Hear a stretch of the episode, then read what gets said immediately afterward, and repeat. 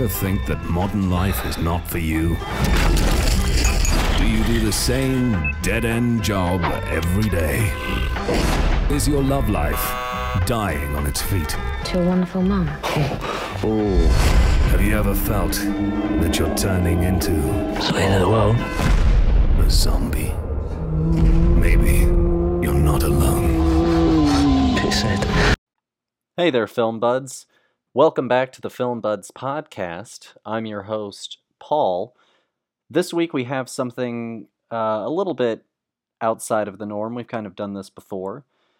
I'm joined by author and writer Clark Collis. He is a very special guest today. He writes for Entertainment Weekly, and his newest book, You've Got Red on You, is all about the making of Shaun of the Dead. Clark, hi. Hi there. Uh, thank you so much for having me. I'm not a special guest. I'm just a. Spe- I'm not a very special guest. I'm just a guest. I think. Just or just a, or just a special guest. The very is unnecessary. But thank you so much for uh, for having me on. Yeah, of course. Um, so this is the second time that I've managed to snag us a um, a writer. Um, the the first, of course, writer that we had on with us was uh, Allison Pierce, who's also a professor of film, and she taught uh, a whole subject on horror films. Uh-huh. Uh, so actually, it's fun. Both of the writing guests that I've brought on have been sort of like horror genre um, enthusiasts and aficionados. Uh, it's good to have you on. It seems to be something that lends itself to academic study. Uh, oddly. Um, Yeah, more than and i'm sure you know people can can uh, call me a fool on twitter and, and point to um, you know so many other genres that that that, that are as equally covered but you know i don't really think of an awful lot of academic study necessarily about romantic comedies um, yeah. as opposed to horror movies. Then again, horror is something that I'm interested in, so maybe I'm just not, uh, you know, I'm not, you know, that, maybe that's just what's leaping out at me. Um, and I wonder, I think it's partly because, um, you know, horror tends to deal in themes uh, that are worthy of study, um, if not always, you know, text and subtext. You know, going back to well, you know, all sorts of things. You know, David Cronenberg's Fly is is about AIDS, and and um, you know, a lot of horror films in the fifties are about you know paranoia and reflective of the communist era. And maybe it's also thinking about it that if you really like horror movies, uh, you sort of feel drawn towards um, maybe defending yourself a bit and constructing. Uh, and I'm not saying these these academic studies are in any way hollow or false, but you know, if you if you like something that is maybe one of the more disreputable genres, uh, then you feel obliged to start writing uh, academic papers about it to justify seeing, uh, you know, staying up late watching Chopping Mall or whatever. Not that anybody needs any excuse to, uh, to stay up late and watch Chopping Mall. Um, no, I think that I think you make a great point. You know, um, when I was in college, you know, we had a horror class as as an entire uh, line of study, and it was also a genre that was talked about heavily in the women's and gender studies program, uh, and it was also discussed heavily by um, the only um, female professor on staff at the time. Um, one of the things that she was obsessed with was was horror. She was working on a paper about Evil Dead Right. At the time, the more recent one. Um, but yeah, I think that you're right. Also, I think you do have to kind of go in there and, and show that there's value to it, and and horror also draws such a particular crowd. You know, you Sure, you always sure. know a horror fan when you when you meet one and start talking to them. Well, 'cause in Um, fairness, because they're usually wearing like a uh, uh, they're usually wearing an Evil Dead T-shirt. It's not. Oh, I mean, yeah, I, uh-huh. I know what you're saying that, that maybe the they do sort of give off a horror uh, vibe, but more often than not, they are wearing you know uh, a Motel Hell. I was in I was in um, staying with friends up in the uh, uh, bucolic, woody. Um, up, upstate New York, and uh, I passed some guy when I was out running, and he was wearing a very faded uh, Motel Hell T-shirt. Um, and I, I thought, you know, horror fans really do get everywhere. Although I guess the middle of the woods is, isn't a bad, isn't that unusual place to, to find a horror movie fan. No, you know, uh, it's where you know so many of the great genre films take place. So why not go there? Sure, sure. Um, so, is horror something that you primarily cover in your work over at Entertainment Weekly? Yeah, it's not. It's one of those things that no one ever told tells me to cover it. Uh, mostly because they don't have to tell me to cover it. I just do it. I do. I mean, we, we'll everybody at Entertainment Weekly now um, sort of works in all areas of the magazine in terms of you know we all write for um, the magazine, we all write online, we do video stuff, we do podcasts and radio and so on and so forth. Um, and most of us have a pretty broad brief. I mean, yes, I cover horror, but I also cover. Um, uh, I, am I, I also cover James Bond, and I'm chuckling because because covering the most. I mean, for for sad global reasons, covering the most recent James Bond movie has proven to be a much lengthier enterprise than I'd imagined that it would be. uh, when I when I visited the set, what now seems like 17 years ago. Um, uh, but yeah, so I cover. I, I, write about James Bond. I write about The Crown, uh, the TV show, which which really, despite you know uh, what you might think about the British royal family, is a pretty long way from from from the horror genre uh, in many ways and it's just sort of things that um, you know sometimes it's things you're really interested in. Sometimes you put up your hand uh, to cover something and you think it's going to be one interview and then you know 17 years later you're still covering Grey's Anatomy or whatever. I mean not that I cover Grey's Anatomy but but but that can happen. Um, and it's kind of fun. I mean I do I do write a lot about horror but often it's quite fun to, the, the randomness means that sometimes I'm I'm covering uh, you know all sorts of um, all sorts of weird stuff that that I wouldn't necessarily think I was suited to, uh, and some people might say I wasn't suited to. Um, but wind up being quite fun. I was on the set of just because I happened to be in the UK, I think at the time. I went on the set of the uh, of Disney's live action Beauty and the Beast uh, movie about I guess that must be about six years ago now. Um, something that really is not in my wheelhouse in terms of things that I would rush to see. Uh, but then again, you're on, you know, whatever, you know, you're on this huge movie set and Dan Stevens and, you know, these amazing, um, you know, this amazing production and it's being directed by Bill Condon, who actually has a, you know, sort of a horror background himself to a degree. Um, and it's absolutely fascinating, you know. And in some ways, the, covering you know, in some ways, covering horror is different from other genres, but in some ways, it's you know, it's quite similar. I mean, there is the cast and crew. You, you go on a horror film set, and it's not like it's always drenched in blood, or, or you know, the cast are leaping out at you with with fake uh, chainsaws. It's it's you'd be surprised how how similar it could be. But yeah, definitely, I I um uh, I do uh, I do enjoy um, covering horror movies, particularly. I like the sort of you know 90 minute two hour experience i'm less keen on i see a lot of horror tv shows and i mean there are some great horror tv shows but sometimes i think well this is a horror movie stretched to what appears to be 50 hours and i don't really have, have 50 hours to spare on it spare for it you know yeah, and it's hard to really stretch tension over over eight hours of content. You know, it's really yeah. hard to keep that pressure building in a way that also makes the story enjoyable to watch and isn't just you know constant cheap thrills well yeah and i think anything stretched long enough becomes a soap opera to a degree and and i yeah. have nothing against soap operas but that's not necessarily my uh, genre of choice and i'd much some rather something at a beginning and a middle and an end, um, and then I could be in a bar before it closes. The uh, having said which, of course, I mean the irony of saying that is that um, uh, you know, there's now like 17 Halloweens. So stick them together and you've got like more than a, a season, a TV season's worth of, of Halloween. So, and the same for Friday the 13th and, and so on and so forth. So, but, it, but, having said which, I'm not necessarily somebody, I know every, like Friday the 13th, people list, you know, their fate, all, they, they they go on Twitter and they and they put all, all the Friday the Thirteenth movies in order, depending how much they like them, and the same for other genres.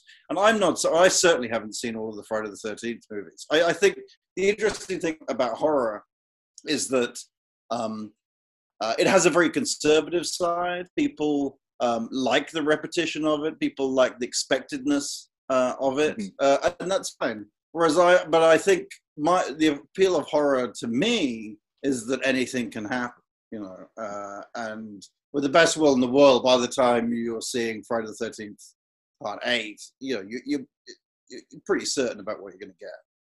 Yeah, once you hit Jason in space, it's almost it's almost barely a horror film at that point. Well, you know what? Oddly, I think J- I think Jason X, which is Jason in space, is the one I've seen the most. I do have a huge fondness for that, and and that Oh in yeah, itself, for sure. that in itself would mark me out as an idiot uh, uh, by most uh, horror fans. Uh, so, what, but what can you do? No, you know, you like what you like. It's true. That's absolutely true. And, and again, as I say, there's nothing wrong with the with some people liking the repetitive nature of horror at all. And God knows, I you know I've seen. I mean, I've seen Shaun of the Dead an awful lot at this point, but I've seen a lot of. Uh, I mean, I have comfort horror movies. I love watching The Thing and and a lot of Carpenter, and and there's nothing wrong with that. But one of the appeals, as I said to me, of the horror genre is that really anything can happen. And one of the perennial disappointments is that usually you know exactly what's going to happen. Yeah. No, I think that's really fair, you know. Um I think maybe because of the cheap nature of horror, people, you know, go go and try and do that sort of, you know, quick turnaround on the thing, and so you end up just getting a deluge of a whole bunch of stuff that's that's predictable, that was, you know, made on a on a quick fly kind of a thing, and and it, it No, it's that's also true. Yes. yeah. Um, and also, you know, I think that sometimes it can be a little bit hard to find, you know, those things that that speak to um, sort of universal fears. You know, it's it's it's hard to find those things that really punch and hit home beyond Uh, just yes. being scary. Yeah, absolutely, and that's why it helps. And uh, uh, and that's why it helps. I think, and this sort of resonates with Shaun of the Dead. Um, it helps to have a, a core thesis to your to your movie. And with Shaun of the Dead, uh, the core thesis, you know, is the core thesis is that um, living in uh, living in a um, living in a you know a, a major city is you know you see so many people that are like zombies anyway before the before the zombies turn up.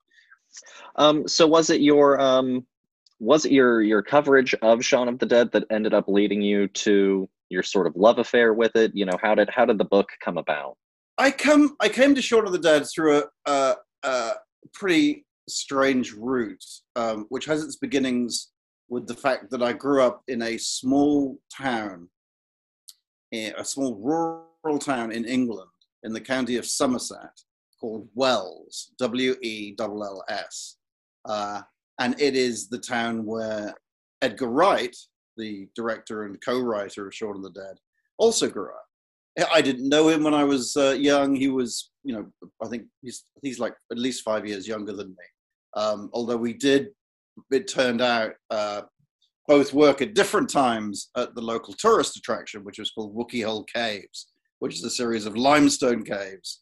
Uh, and I was a tour guide, and Edgar uh, worked in the parking lot, essentially directing traffic. And as he told me once, um, if anybody ever says in a review that Edgar Wright couldn't direct traffic, then they're wrong. So that he can call up the journalist to be like, I think you'll find that my spell doing just that, directing traffic in Wookey Hole Caves in the summer of whenever, uh, proves you wrong. Um, so when I was in the mid 90s, I was working at a, a movie magazine and Edgar released his first movie. Uh, most people think Shaun of the Dead is his first movie. In fact, his first film was called A Fistful of Fingers, and it was a comedy western uh, made in Wells for twelve thousand pounds, about twenty thousand dollars. And I was working at a movie magazine, and I was like, "Someone made a comedy western in Wells. We, you know, I'll send someone to interview this guy," which we then did. And then he was sort of on my radar. Uh, and then he and, and Simon Pegg and Jessica Hynes and Nick Frost um, made uh, two seasons of a what turned out to be a cult uh, and fantastic sitcom called Spaced in the late 90s, which I saw. And then by the time Shaun of the Dead came out, I was living in New York, working for Entertainment Weekly, I think, um, and saw it at the cinema and really liked it. Uh, but then over time, he made, as people may well be aware, he made he and Simon and Nick made two more movies, Hot Fuzz, which is filmed in Wells, and uh, The World's End, and collectively these are known as the Three Flavors Cornetto trilogy because they all feature uh, the British ice cream cornetto. And I just think, I mean, I I love Shaun. I love all of the movies, but I just think cumulatively that's one of the best trilogies of all time. Really, um, I think they're just wonderful, wonderful comedies. Um, I think they're very funny. The acting's great. Directing, the writing, they're all marvelous. They, they tackle, for those people who don't know, they tackle different genres. Shaun of the Dead tackles the uh, zombie genre. Um, uh, Hot Fuzz is a cop movie, essentially. Uh, and The World's End is a of sci-fi alien invasion film. Um, and it's weird to even talk about them as a trilogy because, you know, they have the same director and the same cast, but they're not the same characters. But they definitely have a similar sensibility and, and they're linked by in jokes and and I just think what a just what a wonder that this trilogy, which they never planned on making, uh, you know, sort of accidental. I mean, there's nothing accidental about the creation of the individual movies, but cumulatively, this sort of accidental trilogy, you know, just I, I just think it's an absolute um, thing of wonder. Uh, and then, as you sort of alluded to, I did write about. I did do an oral history of Shaun of the Dead a few years ago, and I spoke to uh, Edgar, uh, their producer Nira Park, who's sort of uh, in many ways the fifth Beatle, maybe even the fourth Beatle. Um, Nick Frost and Bill Nighy. Uh, and so I had like the what I thought was the bones. I basically thought I'd done half the work of writing a book, and then um, not long before the pandemic started, I thought, well, I'll start sort of sketching out a book, seeing what that looked like. Uh, and then signed a, a, deal with 1984 uh, Publishing last summer, and then set to work, um, you know, doing what I thought would be a few sort of top up interviews, uh, but eventually spoke to about 60 people. Uh, wow. And ultimately realized that what I, what I thought I'd done half the job writing the original article, I'd actually done about five percent of the job, um, and so it became this. It became. I mean, I really enjoyed doing it, but it did become uh, uh, real, real mountain to climb. Partly because I'd said, "Oh yes, I can do this in you know in six months. It's uh, it's half done already." And so during the day, I would be interviewing, you know, Edgar and the production designer and and uh, you know, the script supervisor and maybe a couple of the people who played zombies, and then getting up at five o'clock in the morning to furiously uh, transcribe and you know sort of add it into the book, and then and then uh, talk to some more people uh, while also working for Entertainment Weekly. So I really enjoyed it, but um, uh, yeah, it was quite a lot of work, uh, I have to say. But I was really glad that, and it was partly inspired by Edgar. Really, Edgar is very generous in terms of wanting to um, uh, credit his collaborators, and so he was always saying, "Oh, you must talk to this person. You must talk, talk to that person." Um, and so I would, and they'd all have. I mean, all of them had fascinating stories, and a lot of them have continued to work with Edgar over the years, and had worked with him before on Spaced. Uh, so yeah, eventually uh, got it done. I think um, when I started, I planned it on planned on it being about 200 pages, uh, and it's wound up being 450. So I don't think anyone else is going to be writing a book, whether it's good or bad. I do think this is, in a way, uh, sort of. I don't think anyone else is going to be writing a Shaun of the Dead book in the near future. No, I I'm uh, I just finished chapter two, um, and so you have, I haven't really even been... started making this thing yet. No, yeah, and I've really been enjoying it. I find it fascinating because um, right. you can also i think in the journey to shaun of the dead see some of the the hints and textures and notes of what he's going to do later yeah. and so you know when in the book when um, you write about him coming up with the idea of crawl um, right. you know based on bar culture suddenly i was like oh world's end you know and he yeah. talks about listening to the song bell bottoms and i was like oh baby driver and so it's um, I, I would certainly not compare this book to an Edgar Wright movie because I think Edgar Wright movie, his movies are about hundred times better than this book. Um, but it's interesting how writing a book about something, certainly in this case, did sort of in, did sort of influence the way I was writing it. Um, because in Edgar's films, you know, if somebody mentions, certainly with the Cornetto trilogy, if somebody mentions something at the Mhm. start, that's gonna that's gonna come around again, and it likely will come around like five times in a way that you're not expecting. And so, um, yeah, so there are various characters. I mean, I don't think it's a spoiler, but one of his teenage friends is this guy called Corin Hardy, who um, is another sort of. Edgar was making short films. They were it was were playing at youth festivals, and Corin was making short films. They were playing at youth festivals, and they became friends. Um, and what I don't point out in the book, and, and Cor- what I don't point in the book is that is that you know, 30 years later, Corin would eventually direct The Nun, uh, which is one of the most successful films in the Conjuring front in the Conjuring franchise. Um, and so Corin kind of pops up here and there throughout the book and plays one of the zombies in uh, Shaun of the Dead. But I like that mentions for some reason. You know, uh, um, I enjoyed uh, aping the films to uh, to the extent that hopefully, if someone was introduced, then then they would they would come back. Um, and actually, Edgar was uh, it, the book was finished, and, and um, Edgar had a look at it and made a couple of suggestions, not sort of uh, not in terms of of altering it at all, but he was like, "Oh well, you mentioned Tom Stoppard. You have this epigram at the start about Tom Stoppard, and you mentioned the fact that we, the British playwright, you mentioned about the fact that uh, um, we pitched it to various people as a mix of Dawn of the Dead and um, Tom Stoppard's uh, Rosencrantz and Guildenstern are dead, which, for those who don't know, is uh, a play about two minor characters from Hamlet. But it's like, hey, what if they were the major characters? You know, what's what's Hamlet look like from the from the from the point of Rosencrantz and Guildenstern? Just as um, with George Romero's zombie movies, they're in America, which for British person is very exciting, and they're in like you know, news studios or they're in a bunker trying to figure out how to fix the zombie virus and blah, blah, blah. Uh, Shaun is like, well, what if it was just some guys in a pub in Britain, not like trying to cure the virus or do anything really other than survive the night?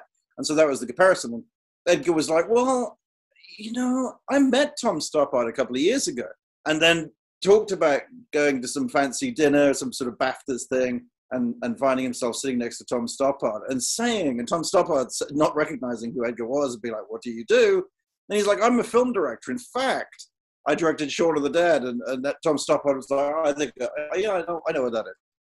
And Edgar said, "Well, we actually pitched it, you know, as Rosencrantz and Guildenstern meet um, meet uh, Dawn of the Dead." So it was a nice. uh, So Edgar himself was like, "Well, if you mention this at the start, then actually I have a story about, you know, meeting Tom Stoppard." Or meeting uh, the film uh, the film director Mike Leigh, who was another sort of uh, influence on on the movie. So so yeah, Edgar helped with that kind of um, you know bringing it all all all back around again at the end. Um, no, that's awesome. I I I think it's interesting, you know, that that he was. I love that he was so a part of the process. You know, um, so many filmmakers and film types can oftentimes seem a little bit sort of, you know, secretive. I think on a certain level, you know. Well, And- he he. Well, this was what I think. One of the reasons he wanted to write the book was that um, if if you watch Shaun of the Dead, it is very easy to think, uh, boy, did those guys have a hell of a time making that movie. You know, I mean, for those who don't know, I mean, Simon. I mean, they're essentially friends making a film in, to one degree. Simon Pegg and Nick Frost were actually uh, roommates when Edgar and Simon were were writing the the script. I mean, I mean, they were all good friends, and so it's easy to be like, oh, well, I guess this was just a bunch of mates making a movie, and how much fun would that be?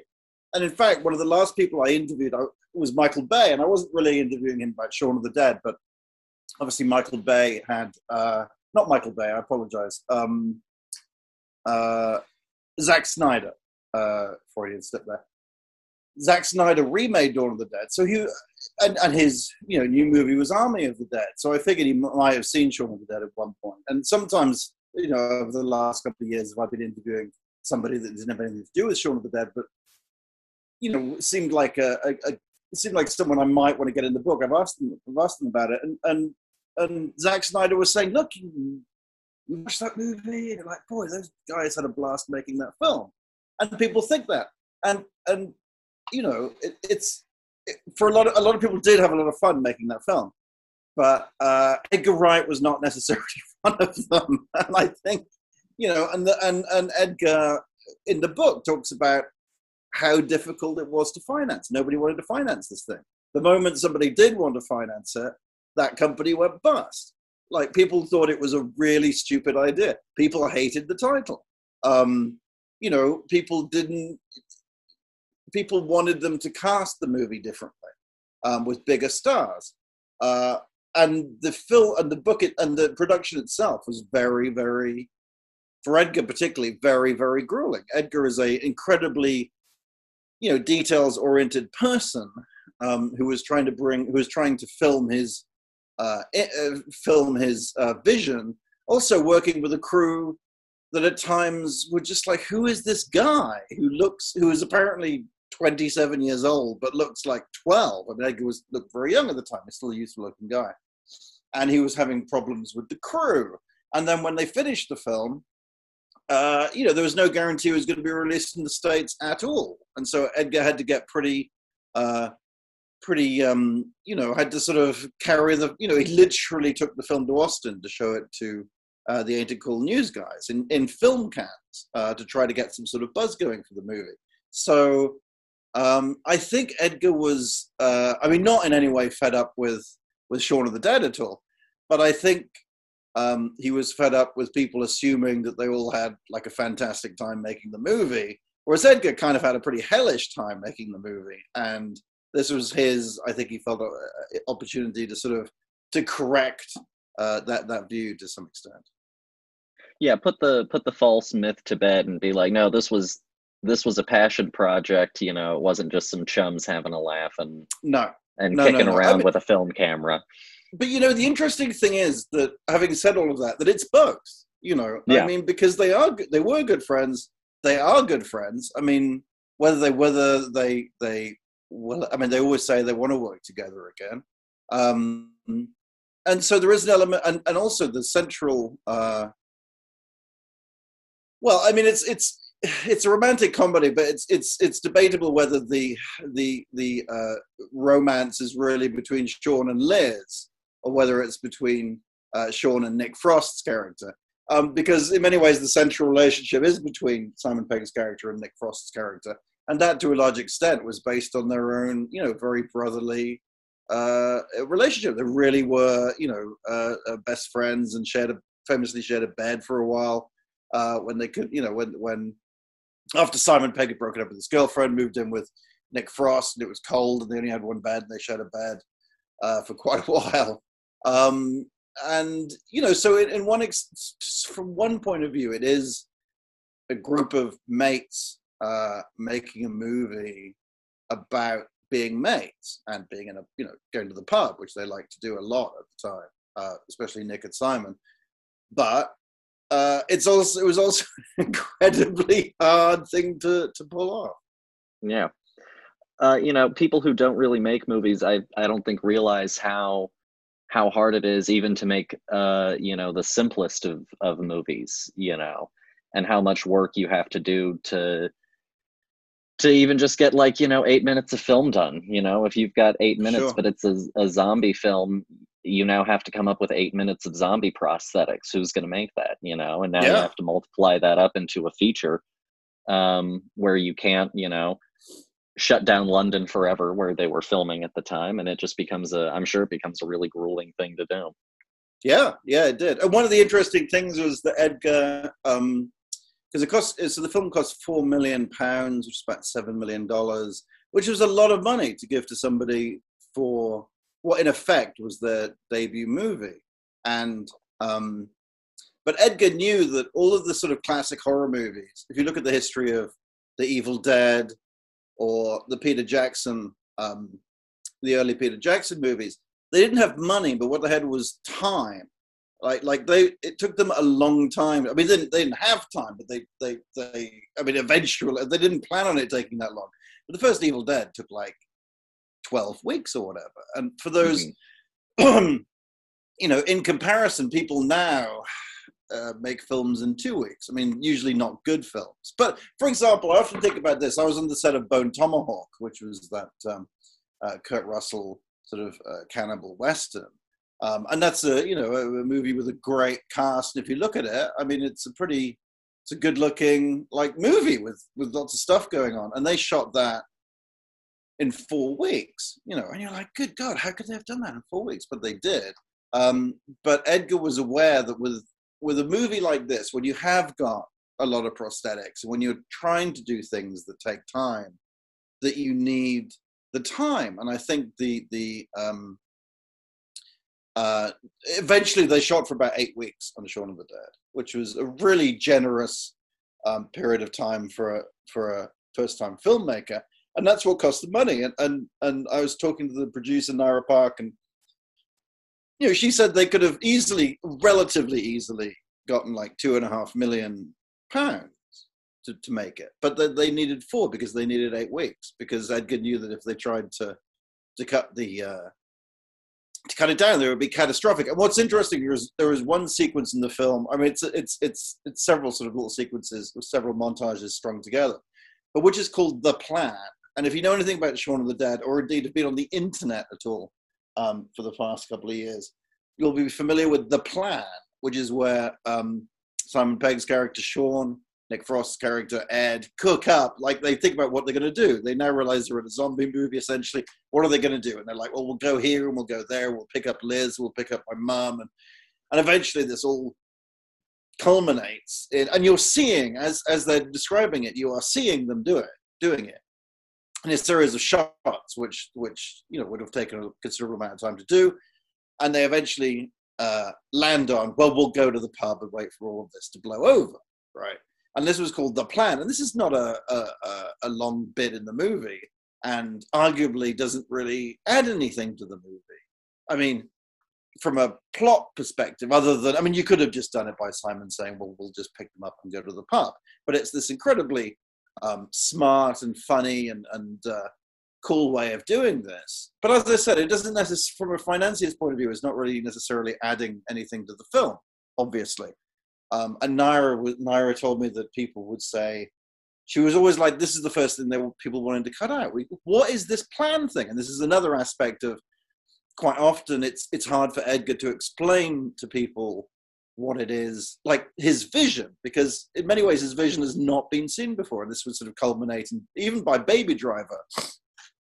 You know, he's he, he found it hard to get that off the ground because it's not a musical, but it is a film set to music in which everything is is in the time of the music, and and to to see exactly what that's going to be like until you've made the film is hard.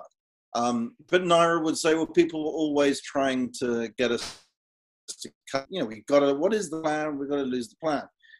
And of course, ironically, now, 16, 17 years later, you go on Twitter and it's the plan that's the bit that's you know that's the meme essentially for Shaun of the Dead. I mean, not, that's one of several, but certainly um, you know during the pandemic, that whole let's go down to the pub and wait for this to blow over.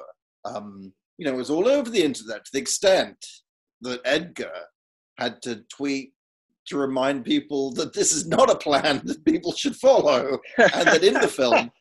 And, and that in the film, pretty much everybody dies after they try to do this. Although at least Shaun was trying and so you know um uh but yes so uh yeah that was the uh you know that was the that was one of the difficulties of, of making it trying to persuade people that every so often he had to get this specific shot of something which was to then form part of a of a montage that was going to appear in a completely different part of the film. And in the end edgar started just shooting these things himself with the second unit well, well with the second cameraman uh, during his lunch break, so before like everybody else turned up for work, um, which is you know added uh, more to his to his workload, which was already pretty pretty substantial. No, yeah. Um, I'm sorry. Once you, I have to say, once you get me started about sh- talking about Shaun of the Dead, it's very hard to get me to stop. I've been, I've been, I've been, no, no. I've been, you know, for large sections of the pandemic, I've been sitting in a room writing a book about Shaun of the Dead. So I apologize if I, if I, uh, if I go on and on and on. No, no, no. You're totally fine. This is this is the great kind of stuff that I I was hoping that you would have. You know. Um. So, how many how many times at this point have you watched Shaun of the Dead? Do you think? I would have no idea. I mean, I, I would have no idea uh, at all. Um, you know, and the truth is, through this process, the answer may be like having started this process. The answer may be only once. Uh, like in terms of like from one end to another. Uh, mm-hmm. I I remember sitting down with my girlfriend. I was like, I think I'm going to write this book. Let's watch Shaun of the Dead, and we watched it. Um, now, having said which, I've watched little bits of it a lot. Like you know, I have poured over. I have pored over that film. I mean, cumulatively, I've watched that film a lot. Um, but it's usually been to, to check some fact or to remind myself of something or to look at dialogue.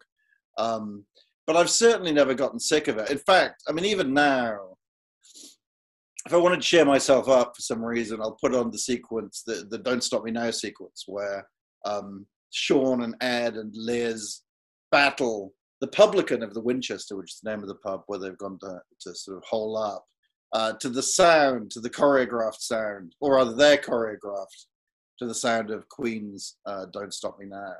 Um, and I just think that's a perfect little fabulous uh, comedy scene that always kind of cheers me up. And there's a little sort of musical number in the middle of the film, and we just mentioned Baby Driver in some ways. That's the kind of dry run for Baby Driver, although Edgar would have other dry runs as well. Um, I just think that's just just a, just a perfect mix of of of um, you know music and and and comedy and action to a degree and choreography. Um uh yeah that's that's that's and i just never get tired of that. I never get tired of any of it. I would literally sit down and watch that film now um uh, I, I, I, there's just so much there's so much in that film i mean in all of edgar's films really but i think there's so much in that film that you it's not that you find new things every time you watch it, but inevitably you forget some things over the years, and so, yeah. so you discover you discover it again.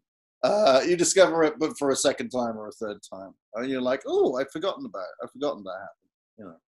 Yeah, and and different jokes hit you at different times, and and you know something something can really just you know take you away and just get you in an absolute fiddle laughter. You know. Yes just depending on the mood that you were in, you know, from one time to another, a joke can really just hit you in the sweet spot. Um, well, and also just... as you, no, I was going to say as you get older as well, because mm-hmm. this does. I mean, I was in London. I was living in London. I mean, they perfectly capture uh, Edgar and Simon. That sort of just living in London around the turn of the century kind of feckless twenties vibe. I mean, I never worked in a electronics store like like Shaun does, but I was certainly sort of like, what am I going to do? And I got to get my life together. And I still, I mean, I, to a degree, still think that.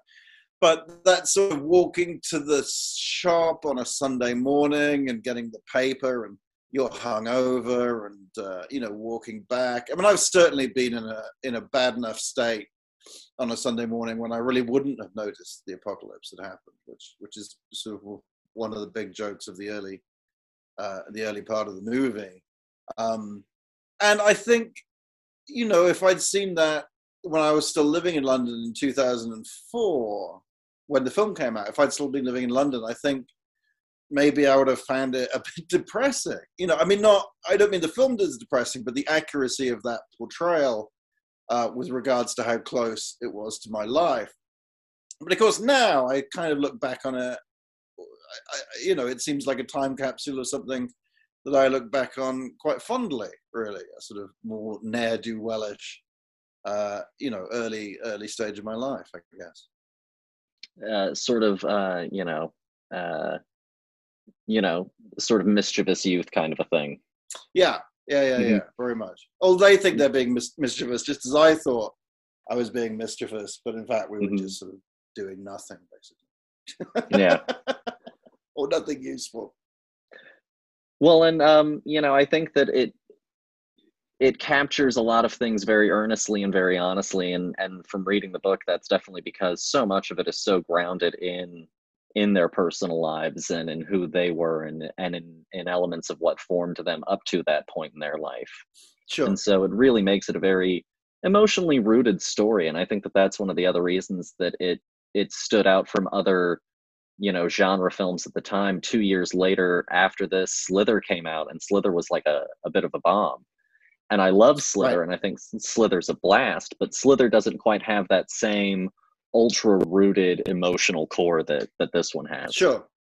No, and interestingly, because that's a James Gunn movie, uh, and I think in a strange way, you look at Suicide Squad, which I also really enjoyed, and it's almost like that's more uh, personal to James Gunn than Slither in a in a strange way, as as as was the Guardians of the Galaxy movies. It's it's weird how.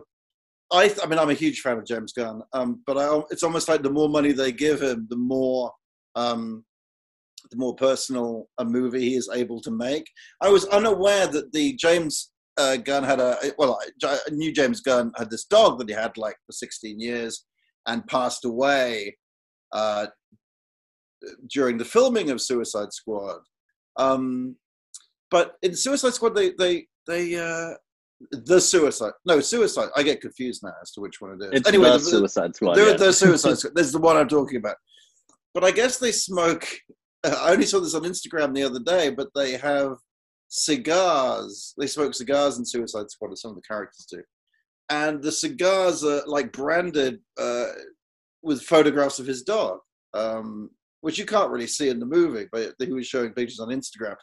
Um, and that's not really what we're talking about. I mean, I, that's not quite the same as the fact that Shaun of the Dead comes out of the lives that its creators were living. I was just like, wow! Like he made the decision to, you know, because they had they had he was showing pictures of not only the cigars but the packaging and also the billboards for the cigars that are featured in the film at some point apparently.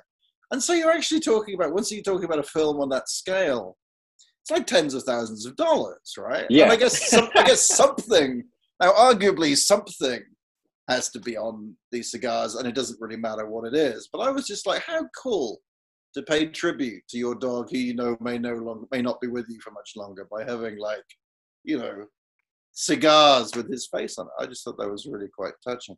But the, yeah, the thing about Shaun of the Dead is much like Spaced. It is it is impossible to overemphasize how much how much uh, the stuff in the movie was inspired by real life. I mean, the Winchester pub where where the second half of the film is set was directly inspired by this pub called the Shepherds that uh, was down the road from uh, where Simon and Nick lived with Michael Smiley. Michael Smiley is a British comedian and actor who played Tyres, uh, the, the sort of uh, club dance club dance club crazy cyclist courier cycle courier in uh, Spaced and, and actually appears in Shaun of the Dead very briefly as a zombified version of Tyres. Um, so the three of them lived in this house in North London, and uh, their local pub was called the Shepherds. And as Simon said, you know, the, it wasn't that there were regulars there; they, he and Nick pretty much lived there, and um, would would sort of take part in the in the the pub quiz, and and uh, Edgar was always, you know, while they were writing um, Shaun of the Dead, Edgar was always like, "Come, to, come into, come into like." You know, fashionable Soho we'll go for a, I'm a member of the Groucho Club, is a well-known private members bar in Soho.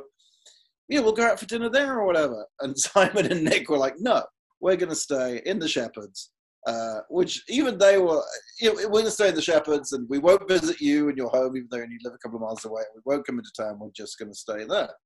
And uh, it was funny because Edgar, Simon, and Nick really do talk about it as this wonderful place. And then I interviewed Edgar, and Edgar was like, it was just nothing special. It was just that it was round. It was just that it was round the corner from where they lived, you know. And in fact, I, I uh, one of the people I interviewed was uh, Marcus Rowland, who's the production designer of the film, and whose kind of you know job was was to create the Winchester uh, at Ealing Studios. And he was telling me that he went to Simon and Nick's local pub, and he was like, it was just really boring. You couldn't like bake, you couldn't put that on screen. It was like I had to invent the pub myself because the pub that it was based on, there was just nothing special about it. Uh, but it was, you know, it was in that pub where uh, Simon and Nick would sort of talk about if there was a. I mean, they were both horror fans. They would say if there's a zombie and if there's a zombie outbreak, what are we going to do? And you know, they'd have elaborate plans about going from their house to the local. I mean, there aren't many gun shops in in in England at all. Um, but there was one. There what happened to be one down the road from them, and they would go over the roofs, and they would somehow get into the gun shop, and they always fantasize that the basement of the gun shop there would be like special guns, and then they would they would grab these special guns and then go to the pub, and uh, you know hole up there. And as you know, Simon was telling me this, he was like, and that became the plot of the film. You know, that's that's this fantasy that they had in the pub about you know uh, boarding about you know surviving a zombie apocalypse in the pub was then turned into uh, you know a film that then became this global phenomenon. It really is quite remarkable, and there are bits throughout the whole film that you know are inspired by the way they were living or things that Edgar did or you know, the relationships they'd had and, and, and, so on and so forth. It's no. I mean it's a zombie film, but it's incredibly autobiographical. It's quite it's quite fascinating. And it's it's it's a zombie film that's both autobiographical and incredibly original in in in what it is, you know, while still you know, there's in jokes all over the place referring to George Romero's zombie movies and Lucio Fulci and all sorts. So it's it's just it's funny. The more I talk about it, the more I think I just it's just it's almost a it's it's such a remarkable film uh, in so many ways. It is, um, and you know, you were talking about it being a remarkable trilogy, and I definitely think that it's it is because on top of them just being, you know, technical, you know, masterful films, um, it is because all of them do have that great grounded core, that great grounded heart. Um, and and I think that it always pours through in, in each of the films. You know, growing up, I had a, a friend who was um, who started you know living with with me and my family when we were in in school together, and he's now you know essentially my brother. He's you know a part of the family, and so those parts of those stories always really hit home for he and I, you know, especially because they were coming out when we were teenagers and like going through all of that. And so it's, I think that that always really grounds it. And I think that that's what makes just the whole um, Cornetto trilogy or the Blood and Ice Cream trilogy um, so special, you know, is that, is that element to it. Yeah. And it's, and it's become a phenomenon all around the world, you know, which yeah. is, which is, uh, I mean, it's it's interesting because I, I, I do think Americans particularly uh, there are things that are so British that that Americans just don't want to have anything to do with it. They just cannot comprehend what's going on. Um, I guess cricket would be number one on that list. But then there are things that are so British, but in a way that that that, that just makes um, you know whether it's Downton Abbey or Shaun of the Dead, that just really takes the fancy of so many Americans. I went to see um, a screening in, I think it was in Philadelphia, of when The World's End came out. That they played The World's End, and I think maybe Hot Fuzz in Philadelphia. And I just went down because I was in New York at the time, and it seemed like a fun time. And Simon and Edgar and uh, uh, Nick were, were doing a screening, and I was talking to some people uh, in line to, to go to see the movies. And and there was this couple whose house had burned down the day before. Like the day before their house had burned down but they had tickets to see like the world's end and hot fuzz. And so they were in line.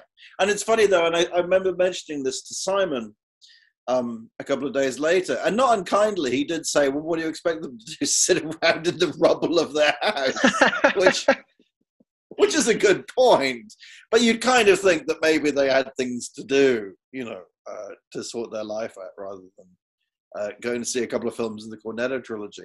But it just delights me, and I know that that that Edgar and Simon and Nick. I mean, every time uh, they would release one of the Cornetto movies, they would go on these huge promotional tours, um, and they would do a month in America just touring around as if they were uh, like a like a like a rock band essentially. And I know how delighted Edgar and Simon were that they'd sort of turn up in Detroit, and there would be a full screening for some movie, yeah, for their movie, which was all you know shot in the exteriors, shot in like Crouch End and different parts of North London, and reflected their lives in, in living in North London. And yet, people in America were were just delighted by it, you know. Um, uh, yeah, and it's it's no, I, and it kind of warms my heart really to think of all these people around the world just really digging, you know, Shaun of the Dead and, and the other movies. Uh, are you thinking about doing your own sort of Cornetto trilogy and doing the the written history of Hot Fuzz and, and World's End as well? Well, let's. I mean, you know, obviously, I mean, the thought had occurred to me, but one, let's see if if if uh, I mean, people have said some nice things, and people who have read the book uh, seem to be enjoying it. But uh, I mean, I don't know. I mean, the film is a big success. Those films over time, particularly, have become big successes. I don't know if people necessarily want to read uh, uh, a book about each of the movies. I hope they do. Um, say that that I kind of cover. I mean, there there is a sort of final chapter where I'm, I, you know, I sort of describe what the principals have done over the past uh, 15 years, which kind of covers um, Hot Fuzz and, and, The World's End to some degree. Um, partly because I was going to end it with uh, the death of George Romero, um, who was such a huge influence on on this film, and then asked uh, uh Simon and Edgar to cameo as zombies in, in Land of the Dead. And uh, you know Edgar and Simon and, and, George Romero became friends over the years. And Edgar spoke at George Romero's um, after George Romero died. They had a ceremony to give him his his uh, star on the Walk of Fame in Hollywood, and Edgar spoke at that ceremony, and it just seemed. And it, it was Edgar talking while, like, I think three zombies are in front of him, sort of, uh, just, just, just, just sort of standing there just sort of shambling from side to side, and it seemed like a lovely final moment. Um, uh, because there's much talk in the book about fast zombies and slow zombies, and how Edgar and Simon, particularly, uh, will have no truck with fast zombies.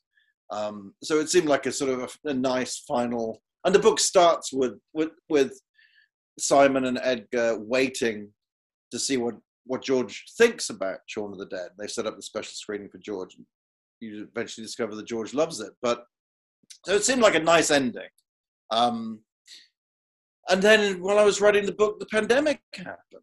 And as I said earlier, there were suddenly, particularly in the UK, there were all these, you know, Shaun of the Dead, this, this, this, uh, you know, zombie virus film suddenly seemed to be part of the culture again. And so I wanted to, uh, you know, bring it right up to date uh, and that's why I thought, well, okay, well, let's talk about Hot Fuzz and uh, uh, and and the World's End, etc. I mean, Hot Fuzz would be a great one to do, just because, um, as I said, there would be I, I, it would be a nice excuse to go back to where I grew up. Uh, but I, I, don't want to get ahead of myself, and I think um, uh, maybe Edgar's had a.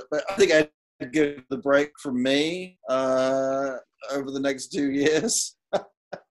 So uh, we'll see. I, I have ideas for a, for a different a book that that, that uh, uh a completely different um, a film a film unconnected with um, Edgar and Simon and Nick. Okay. Which I which I'm not going to name here. no, for sure, for sure.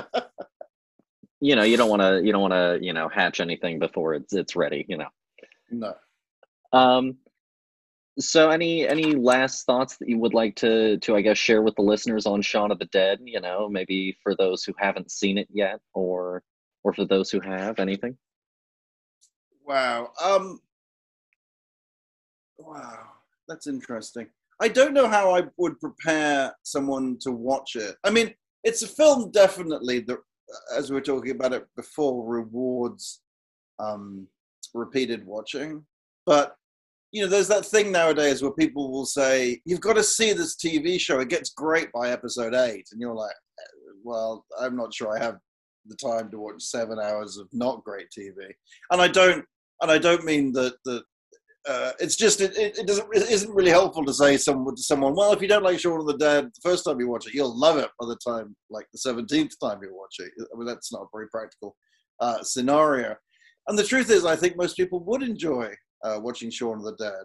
Um, although it's interesting because it is a horror movie. Like if you don't like horror movies, then it is a horror movie, and and it's deliberately a horror movie. I mean, Simon always says that it's not a parody of horror movies; it's a parody of rom coms, and it's a serious horror movie, and it is. And there is a, you know, there are moments towards the end that are as scary and as gruesome um, as you'll find in any horror movie. I think.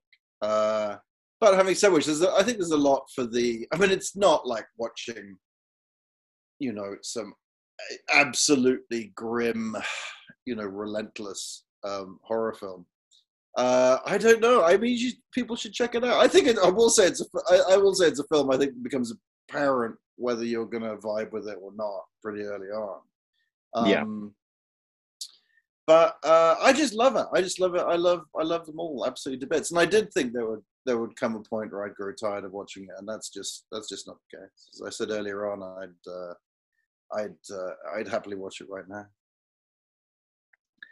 No, yeah. Uh, yesterday, my wife and I watched it, and then we sat down and we watched it with the uh, the commentary, one of the commentary tracks right Oh, yeah. after. Uh, and it's just, it was a great movie, and it was a great commentary track. It's a, it's a great experience. Um, you know, it's a lot of, especially as you read the book and that kind of thing. It's a lot of very hard work that had incredible payoff.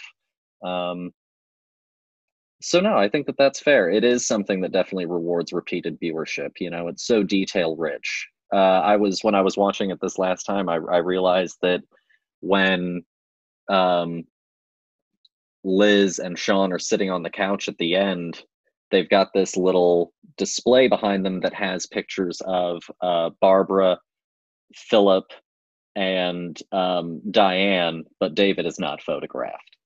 And so, you know, I really right, enjoy right, like right, right. it, it's a very detail rich um, movie you know there's there's a lot of visual a lot of visual detail to it um, I will say, just as a little one, one thing I absolutely didn't know um, before investigating this, before writing the book, is a lot of the casting choices, a lot of the people that could have been in the movie, I was unaware of. Um, particularly, uh, as you say, David, the character of David, who um, uh, uh, Dylan Moran plays quite brilliantly um, there was a lot of it was one of those it was there this i think there's th- at least three roles in the film that are named after the people that they thought they would who would play them.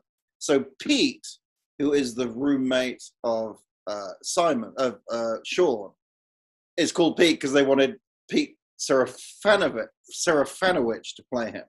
And pete peter Serafinowicz does play him. But uh, David was written for um, David Walliams, who is now who would later on become quite quite famous as one half of Little Britain with uh, Matt Lucas, hugely popular British uh, comedy show, and in fact couldn't uh, play David in Shaun of the Dead because he was filming the first season of Little Britain, so they had to audition other people. Um, and there's quite a few people that they thought about. But one thing, one thing that made me laugh is that there is a British actor called Sean Harris who is now most famous for being the villain, the utterly terrifying villain in not one but two, I think, Mission Impossible movies. Mhm. And he, he is, if you people listening to this Google Sean Harris, they'll they'll know who I'm talking about. Um, I I guess to a certain extent, he's one of those guys you know, quote unquote, those guys, you know, character actors, but he's always playing these utterly terrifying people, and he's a very, very uh, intense actor. And I remember Edgar saying, "Yeah, we auditioned Sean Harris, who was great, but he was completely terrifying." And so we just, which was not what we had in mind for the role uh, at all. So, and in the end, in the end, they cast uh, Dylan Moran, who, who and it all worked out well.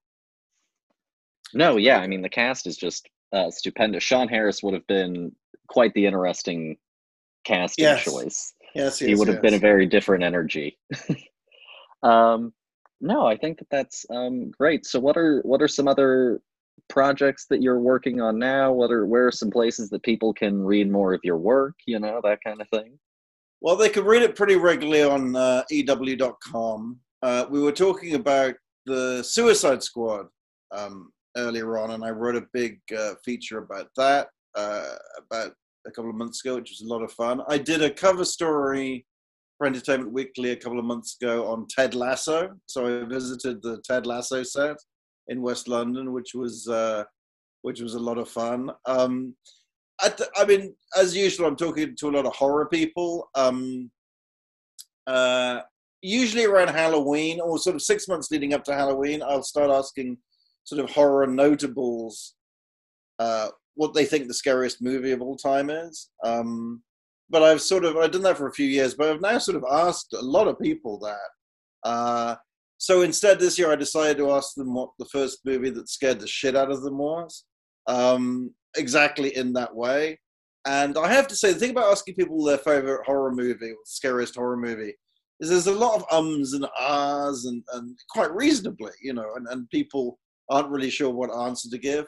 But if you ask them what the first movie that scared the shit out of them was, they've got an answer right there. Every one of them has like a creation tale, and whether it's Bruce Campbell or M Night Shyamalan or Jamie Lee Curtis, they're all like, "Oh yeah, no, I remember," and that's been quite that's been quite fascinating. I think The Exorcist tends to is maybe you know in terms if there was a poll, would be the one that most terrified uh, people. M Night Shyamalan told me that he slept in his parents' bed for like a week uh, after seeing it. And what's also, uh, it's also you usually see these things like accidentally, or not accidentally, but it's like, no, I went round to some elderly relative's house and they like went to sleep, and suddenly I'm watching Poltergeist at the age of six, and uh, and then there's. What's interesting with these, with, with a lot of these people, the same story. They accidentally see like Poltergeist or The Exorcist or whatever, and then they cannot see a horror movie for 10 years. They're like so traumatized. Or even, in what, I can't think who it was, but someone was talking about The Fly terrorizing them, the Cronenberg version, and how they couldn't even see anything. Not only couldn't they see a horror movie, they couldn't see a movie with Jeff Goldblum like for like 10 years. And then eventually they sort of circle around and start digging into this thing, which is this subject, which is so much as a, as a kid. So I find it, it, it's remarkable how similar a lot of these stories are, except for Jamie Lee Curtis, who just flat out hates horror movies. I mean, in terms of I, not the ones she's. I mean, she she just, she doesn't like hate horror movies in the way that people. You know, uh, she's just she just she said she she scares too easily. She can't watch them at all. She was talking about watching The Mare of Easttown uh, under a pillow, uh, and that's not. I mean, I, I really like Mare of Easttown. It's not that scary a show. Mm-hmm. Okay. Um, no, that's all great. Um, I like that question. I'm not. I'm not sure what I would say my favorite horror film is. The first movie that definitely gave you know me like a fright as a kid was probably Jaws. Right. Um, right. I saw that at like a friend across the street's house and had nightmares after after Jaws. So Well, also, That's a I good feel, one. especially in America, that's just that's just on cable all the time, like like wallpaper. I think people. no, but you know what I mean. There's like it's Yeah. like they stretch it out to four hours with ads for gardening implements in between, and forget the possibility that some kid is going to be there, and it's and it's like two thirty in the afternoon, and they're suddenly face the Jaws, which is uh, you know quite a movie. I remember going to see. I don't really have a. I went to see my dad, for some reason, took me to see The Island of Dr. Moreau, the Michael York version. This must have been when I was like eight or nine years old uh, in Somerset, where I grew up. And I've never revisited this film because I suspect it's not very good, but but there were moments in it that, that really terrified me. And I remember there was some scene, I mean, possibly I'm misremembering it, where Michael York is poking around the doctor's laboratory and there's some like body under a sheet and the body's breathing and it's like Michael York's getting closer and closer. And I remember saying to my dad, like, I gotta go. I'm too this is scaring the hell out of me. Like, I gotta go. I can't bear to see this. And he said, Well, that's fine, but if we leave, we're leaving. Like we're leaving the building and we're going home. We're not like hanging around in the foyer for this scary moment to be over. So if you want to go, that's we can go, but that'll be the end of it. and uh, uh, so I stayed because I, you know, because my my interest in what was going to happen next outweighed my sort of fear of what was going to happen next. And I often think, like, you know, if I'd left, maybe I'd be, uh, I could be prime minister at this point, or a, like a, you know, like a, a, successful barrister or lawyer or something else. Um, but I'm I'm pretty happy with the way with the way things turned out. No, yeah, I mean, you know, you you get to cover something that you you find fascinating and meet people that that you know make some some great stuff. So it it's it definitely could have turned out worse. yeah, um, no, absolutely, absolutely. I've I've got a great job. I got no complaints. Uh, one one last question. If you had to if you had to give Shaun of the Dead one one thing that every time you you see it you go, that's eh, not for me. Is there is there anything in there? Is there one thing? You know, there is. I will say, there's yeah, there's one joke. There's one joke I don't. There's one joke I actually don't like, uh, and I I don't really understand it. And it's possible I just don't understand it. I I don't really like it. Well, I don't want to say what it is, not because I'm worried about offending anybody, but I'm worried that someone somewhere that's when they watch it, that's the thing that will trip them up. You know what I mean? Like that's the thing they'll be like, oh, yeah. Um, or maybe they'll they'll think I'm an idiot. That's a hilarious joke. But I think it's it's close to being a perfect film. I have to say.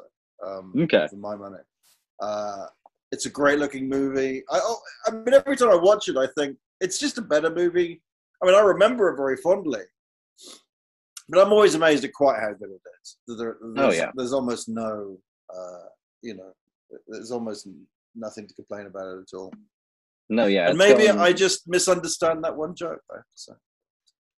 Um, no, yeah, absolutely. You know, humor is partly, you know, uh, a cultural understanding as well. You know, for a joke to pay off, you have to understand, you know, where that joke is coming from. So, um, no, I think it's definitely a near perfect film. I, I definitely would give it like a four and a half uh, out of five.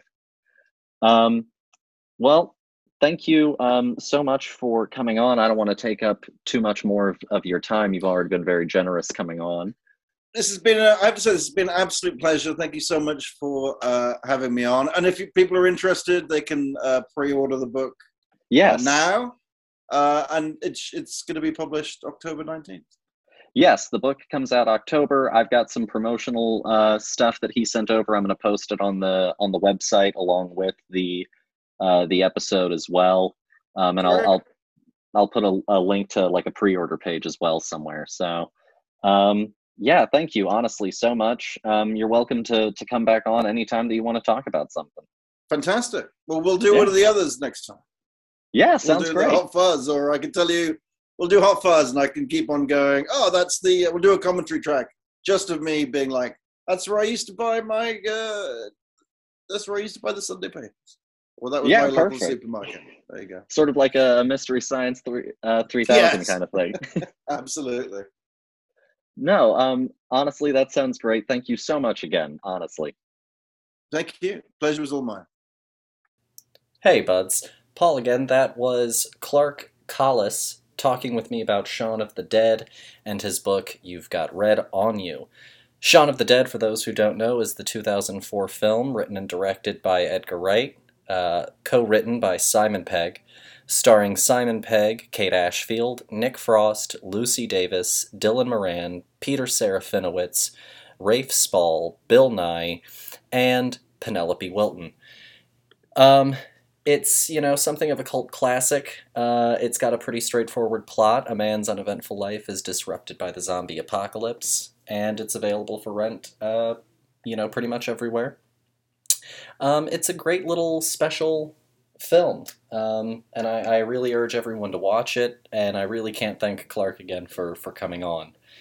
Uh, next week, we're going to have kind of like the movies for you with Candyman and Adjustment Bureau um, just as sort of a, a, parallel to the recent releases, uh, Reminis- Reminiscing and um, Candyman as well. So, thanks again for tuning in. Um, we look forward to having you back, of course, as well next week. Uh, and I also plan on talking next week in greater detail about the new Spider Man trailer, which just dropped, and all of the news that has come out of CinemaCon and maybe even a little bit of GamesCon. Um, so be sure to check out next week. Thanks again for tuning in this week. Thanks again to Clark. Who knows, maybe one day I'll do a roundtable with Clark and, and Allison and and someone else as well. Uh, but thanks again for listening, folks. Have a good one. Bye.